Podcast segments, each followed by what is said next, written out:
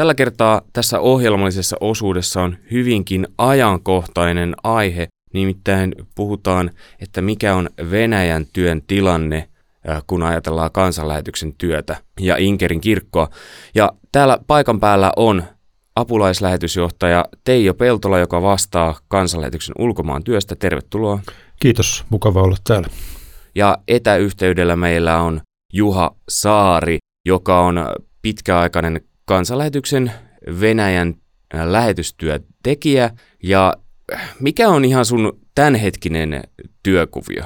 No hei vaan kaikille. Minä autan Inkerin kirkkoa, Inkerin kirkon piispaa ja, ja rovastia Inkerin kirkon työssä Venäjällä, näin voisi sanoa.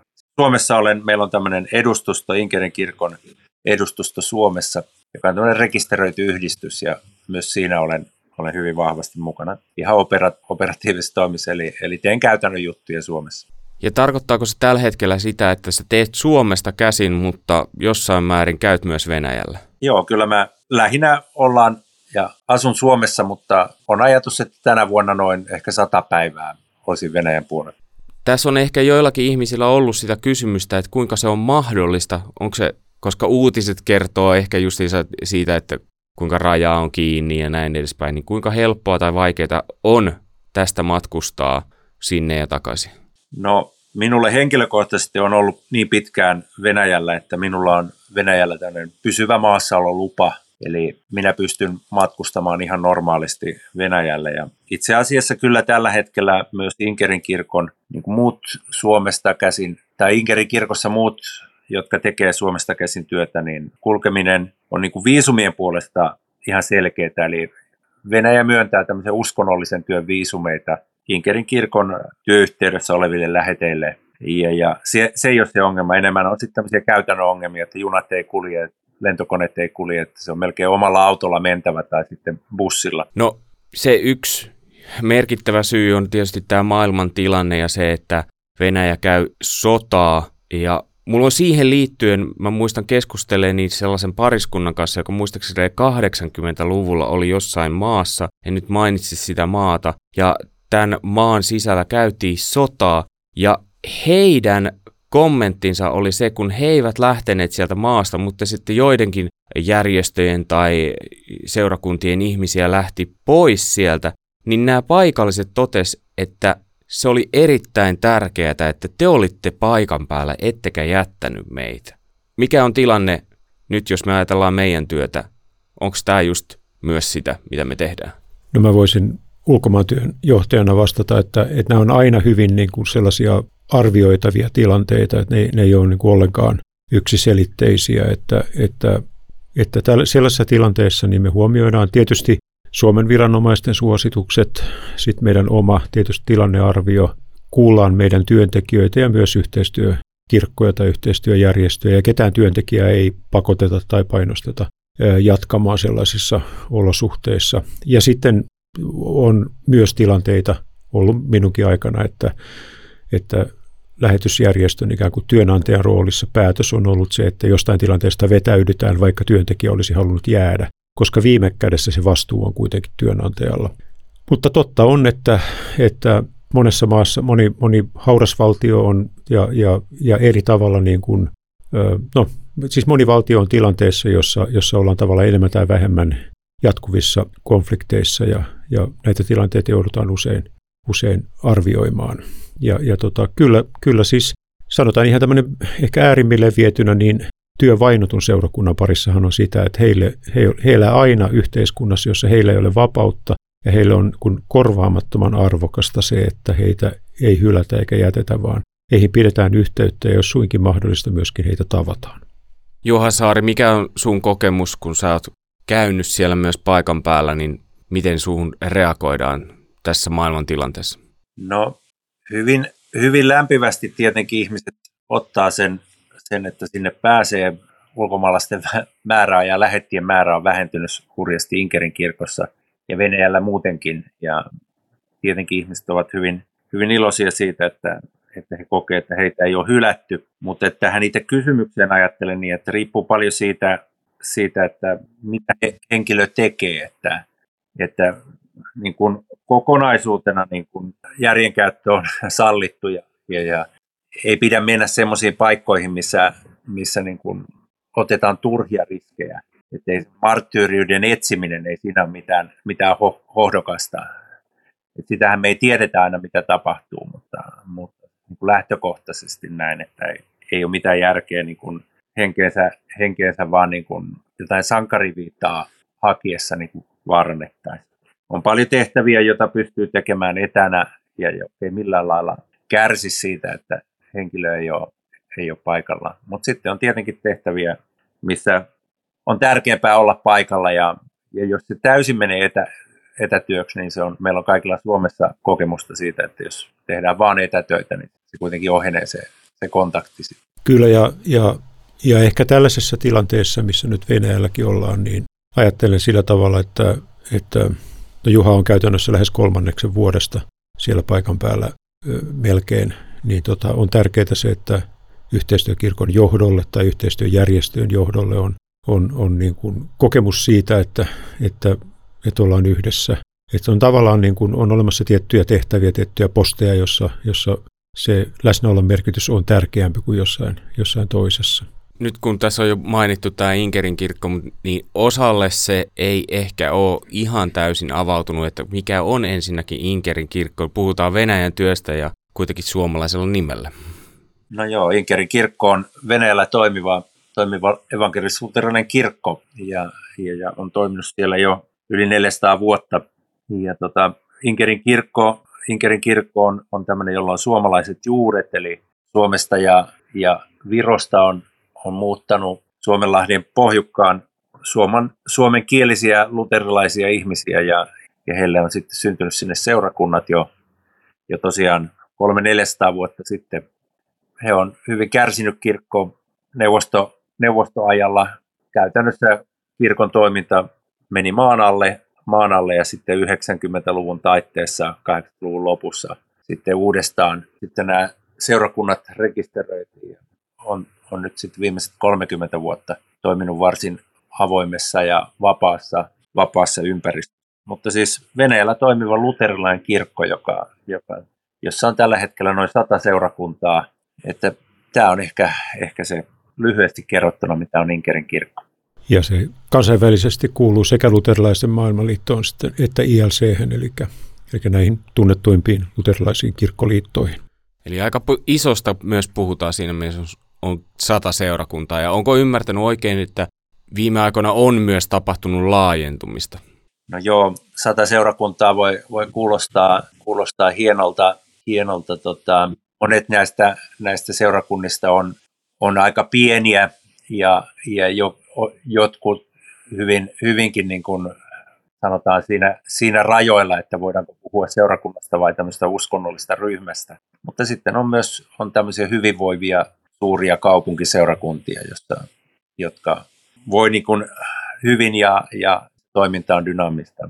Meillä on aika iso ongelma on paimenista ja ja tota, yleensäkin seurakunnan työntekijä, talouden, talouspohja on kuitenkin vielä aika, voisi sanoa, että hauras, työntekijäpohja on aika hauras, kova. Meillä on erittäin suuri haaste, haaste näissä, mutta kun kysyt tuosta, että onko, onko se laajeneva kirkko, niin ää, nyt nykyaikana meillä on aika nuori johto, meillä on lahjakkaita nuoria, nuoria siinä kirkon johdossa. Ja, ja internet, internet on aika hyvin käytössä. Ja, ja meillä on tämmöinen uusi uusi tapa myös tavoittaa ihmisiä, eli tämmöinen sanotaan, että OVH, eli, eli, eli kristinuskon peruskurssi, joka on tämmöinen hyvin laajasti tarjottu toimintamuoto, missä, missä opetetaan, opetetaan ihmisiä siitä, mitä on kristinusko.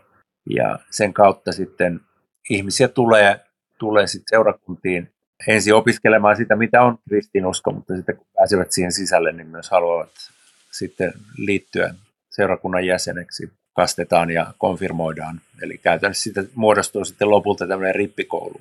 Ja, ja sitä käy tälläkin hetkellä, mitä hänen luvut oli, joku pari 300 ihmistä.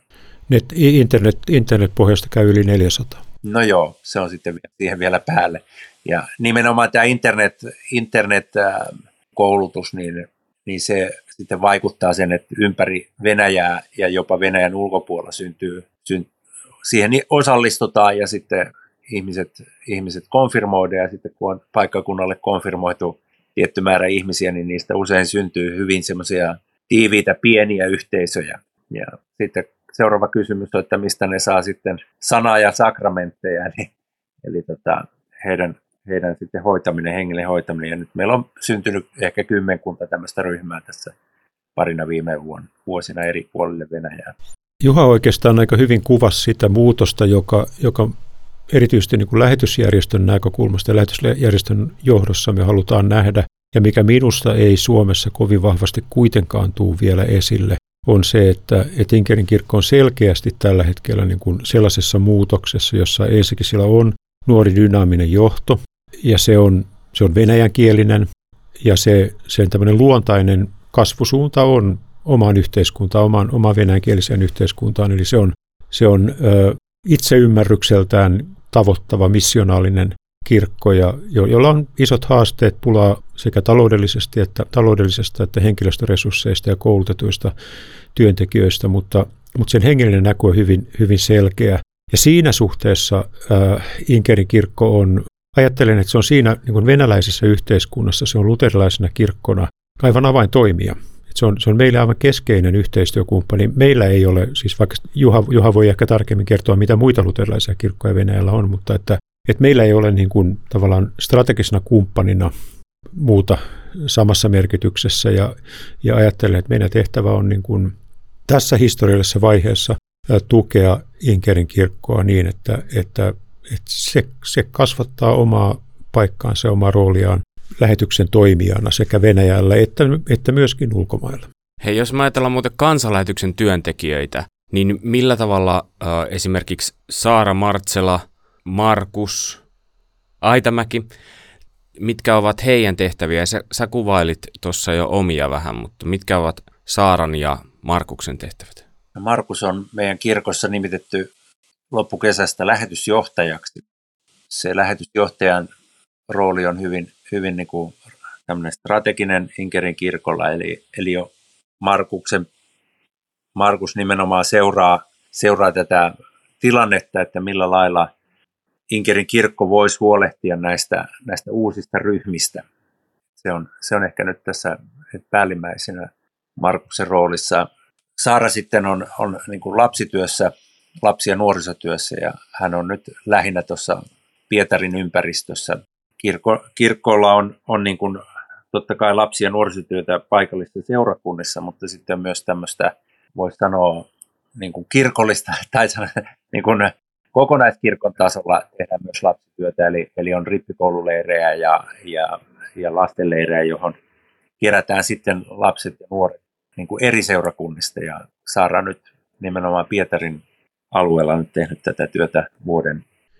Ja sitten meillä on, on vielä Lilian Keskinen, joka, joka tukee Inkerin kirkkoa sen, sen viestinnässä. Ja äh, mikä tämä lehti on, mitä Lilian on tekemässä? Se on Inkerin kirkko-niminen lehti. Inkerin kirkon tiedotuslehti Suomeen. Sitä saa mistä? No sitä voi tilata ja aika paljon me jaetaan sitä myös, myös niin kuin ilmaiskappaleena. Hei, sä mainitsit tämän lapsi- ja nuorisotyön, missä myös Saara on, on mukana, niin miltä näyttää tämänhetkinen tilanne Inkerin kirkossa sen suhteen? Tuleeko ihmisiä ihan samalla lailla lasten ja nuorten leireille kuin aikaisemminkin? Ehkä semmoinen äh, aika, mikä oli tuossa 80- tai sanotaan nyt 90-luvulla ja vuosituhannen vaihteessa, jolloin, jolloin meillä oli todella paljon lapsia eri leireillä, niin siitä on ehkä menty ohi. Että pyhäkoulu, pyhäkoulu ei ole samalla lailla enää muodissa kuin se oli 20-30 vuotta sitten, mutta että kyllä meillä lapsia kuitenkin osallistuu vähän seurakunnista riippuen. Toisissa se voi olla hyvinkin aktiivista pyhäkoulu ja, ja, lapsityö, erilaisia tapahtumia. Leirit on, leirit on erittäin tärkeitä Venäjälle, eli, eli kesäisin pyritään kokoamaan lapsia leireille. Niin mainitsit, että Markus on lähetysjohtaja, niin tarkoittaako se Inkerin kirkossa myös sitä, että sen lisäksi, että ihmisiä lähetetään Venäjän sisällä, niin mahdollisesti myös Venäjän ulkopuolella? Mä voisin ehkä, ehkä tähän sanoa, että se on, se on tietysti aivan yksilitteisesti niin, että, että Inkerikirkon piispa vastaa Inkerikirkon kansainvälistä yhteyksistä. Eli silloin, jos, jos tehdään tavallaan, jos Inkerikirkko avaa jotain uusia yhteyksiä, mikä ei nyt niin kovin laajaa ole, mutta kuitenkin, kuitenkin merkittävää ja heille, heille, he tekevät niitä omista, omista lähtökohdistaan, niin sitten ta, sanoisin, että sen niin kuin toteuttamisessa, niiden yhteyksien niin kuin ylläpitämisessä. Ja sitten ehkä siinä varmaan siinä niin kuin keskustelussa, mikä on aina, aina lähetysyhteyksien rakentamisessa, niin, niin kuitenkin meillä on meidän niin kuin kokemus ja historia lähetysjärjestönä, niin me halutaan tukea Inkerin kirkkoa. Et Inkerin kirkko on mun näkemyksen mukaan siinä tilanteessa, että niin kuin, niin kuin moni ö, lähetystyötä vahvistava kirkko, vaikka, vaikka Inkerin kirkko ei ole nuori kirkko, se on, se on vanha kirkko, niin, niin kuitenkin, että, että on hyvä, jos sillä on yhteistyökumppaneita, joiden kanssa asioita voi peilata ja reflektoida. Ja tässä suhteessa niin kun hän kuuluu, kuuluu Inkerin kirkon johtoa tukevaan tiimiin, vähän eri roolissa kuin Juha, mutta kuitenkin erittäin tärkeässä roolissa.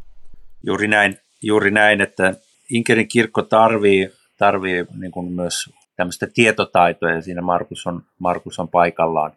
paikallaan. Meillä, meillä niin kuin monet äh, asiat, mistä puhutaan lähetyksenä, niin jos nyt puhutaan ulkolähetystä, eli Venäjän rajojen ulkopuolella tapahtuvaa työtä, niin sehän tapahtuu aina yhteistyökumppaneiden kanssa. Ja, ja tota, meillä on ollut, meillä on erityisesti niin kuin ollut ajatus myös siitä, että kun ulkomailla asuu niin paljon venäjän kielisiä, niin me pystyttäisiin näitä venäjän kielisiä palvelemaan. Sitä on tehty aika pitkään Virossa. Meillä on ollut, ollut Virossa yksi pappi, joka on tehnyt siellä venäjänkielistä työtä. Meillä on ollut Bulgariassa paimenia ja, ja nyt sitten Israelissa, Israelissa on, on sitten yksi meidän pastori, pastori työskentelee. Nämä on syntyneet hyvin nopeasti, ehkä eivät, eivät niin aina suunnitellusti, vaan enemmän tämmöisen, tämmöisen vähän niin kuin siirtolaisuuden mukana, mukana ja, ja, ja, mutta et sitten kuitenkin kirkko on halunnut olla sitä tukemassa ja, ja, ja vastannut niihin haasteisiin. Mutta sittenhän meillä on niin kuin Venäjän sisällä on, on myös tämmöisiä vähemmistöjä, joiden parista on tehty töitä ja, ja, ja Venäjällä on niin tämmöisiä sisäisiä muuttoliikkeitä. Ja, ja tota, mutta että, tämä jotenkin kuvaa sitä, sitä meidän työn muodostumista, että se on aika semmoista spontaania ja ei aina niin pitkäjänteisesti myöskään, myöskään suunniteltua, vaan enemmänkin niin kuin ehkä ajaudutaan johonkin tiettyyn tilanteeseen ja sitten mietitään, että miten tästä selvitään. Että se tämmöiseen tilanteeseen me nimenomaan tarvitaan asiantuntemusta. Joo, ja mä, mä ajattelen niin, että jos me puhutaan niin suomalaisin käsitteen, suomalaisen niin esiymmärryksen kautta lähetystyöstä tai lähetysyhteistyöstä, niin, niin mä sanoisin, että minusta, minusta se niin kuin Inkerin kirkon työ Venäjällä silloin, kun se on niin kuin kieli- ja kulttuurirajat yrittävää, niin kuin vaikka, vaikka kiinalaisten tai sitten islamin kohtaamisessa, niin se tulee itse asiassa paljon lähemmäksi meidän ymmärrystä lähetystyöstä kuin sitten siitä, että, että jossain maassa, maassa asuu, asuu ehkä jo niin kuin vaikka Israelissa Inkerin kirkon jäseniä tai, tai tota, ja, ja sitten heidän kanssa parissaan tehdään työtä. Et siinä ei ole, se on ehkä, me, me, meitä, meitä lähelle tulee niin kuin ulkosuomalaistyö. Mikä tavallaan tällä hetkellä on sellainen kaikista innostavin asia Inkerin kirkon työssä? mainitsit just, että aika spontaanistikin toimitaan välillä, niin onko nyt ollut jotain sellaisia, että spontaanisti on toimittu ja sitten on huomattu, että oho, tällainenhän syntyi?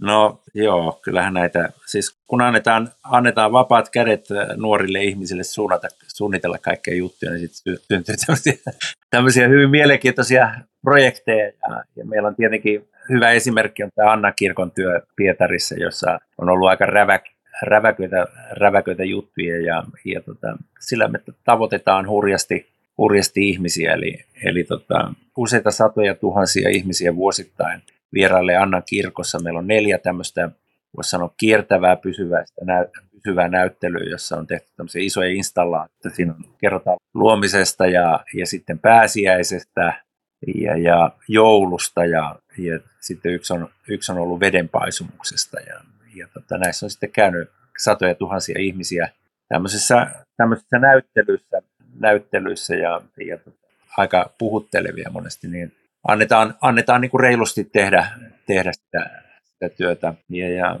siinä sitten syntyy erilaisia ideoita. No sitten toisen, toinen on, on tämmöiset niin kuin erilaiset konsertit, eli ollaan yhteistyössä sekä muusikkojen kanssa että esittävien taiteilijoiden kanssa. Niiden, näistä sitten syntyy, syntyy tämmöisiä konsertteja. Nämä on semmoisia hyviä, hyvä tapa varsinkin suurkaupungeissa kutsua ihmisiä kirkon kynnyksen yli. Ja sitten sama, siihen liittyy aina sitten se, että kerrotaan evankeliumi ja sitten kutsutaan nimenomaan näihin, näihin kristinuskon peruskursseihin. Totta kai, totta kai näissä jutuissa olisi myös kehitettävää, että, ei, ei, että ne elää, elää jatkuvasti. Teijo Peltola Suomesta käsin, mikä innostaa?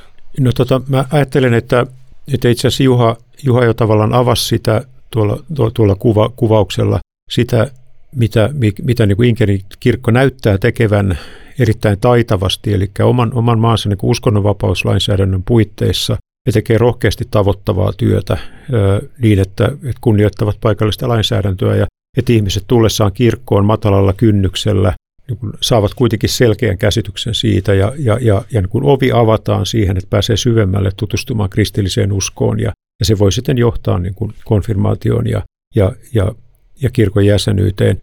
Mua innostaa, tai, tai mä ehkä, mä en tiedä onko se, onko se innostaa oikea sana, vaan mä, niin aina tällaisissa tämän tyyppisissä tilanteissa mä näen, että mä kysyn, että, että mikä meidän tehtävä tässä on lähetysjärjestöönä. Minusta se tehtävä on tässäkin yhteydessä se, että meidän tehtävä on kysyä, miten me voidaan tukea Inkerin kirkkoa siinä, että heidän seurakunnat voisivat mahdollisimman hyvin ja heillä olisi toimintaedellytykset ja heillä olisi kykyä, kapasiteettia, osaamista, valmiuksia vastaanottaa ihmisiä, jos Jumala heitä johdattaa ja, ja niin kuin ovet avautuu, koska, koska viime kädessä, että vaikka, vaikka mitä niin kuin vaahtopäitä tulee ja, ja, ja joku, joku tapahtuma vetää ihmisiä, niin niin jos ei ole niin kuin semmoista struktuuria, seurakuntarakennetta, johon ihmiset voi liittyä, jossa he pääsevät sitten sanan ja sakramenttien kristityön yhteyteen, niin, niin sillä ei voi olla kestävää hedelmää. Ja, ja tämä on minusta se, se niin kuin lähetyksen keskeinen rooli, ja sen takia Kelton koulutuskeskus on meille, meille erittäin tärkeä kumppani, ja, ja myöskin tämmöinen niin kuin työelämälähtöinen koulutus ja, ja tota, niillä resursseilla, jotka meilläkin on tietysti rajalliset, niin, niin tota, pyritään Inkerin kirkkoa tukemaan siinä, että, että heidän seurakuntansa voisivat hyvin ja voisivat kasvaa ja vahvistua. Ja viime kädessä se tietysti on, on Inkerin kirkon vastuulla, mutta jos me voidaan sitä tukea, niin se on, se on kyllä valtava ilo. Hei, kiitos oikein paljon Teijo Peltola ja Juha Saari, kun olitte mukana keskustelemassa. Ja hyvä kuulija, jos sä haluat tukea tätä työtä, niin kansanlähetyksen nettisivuilta löytyy lähettien kirjeitä, joita tilaamalla pääsee vähän sisälle näihin juttuihin säännöllisesti. Kiitos. Kiitos. Kiitos.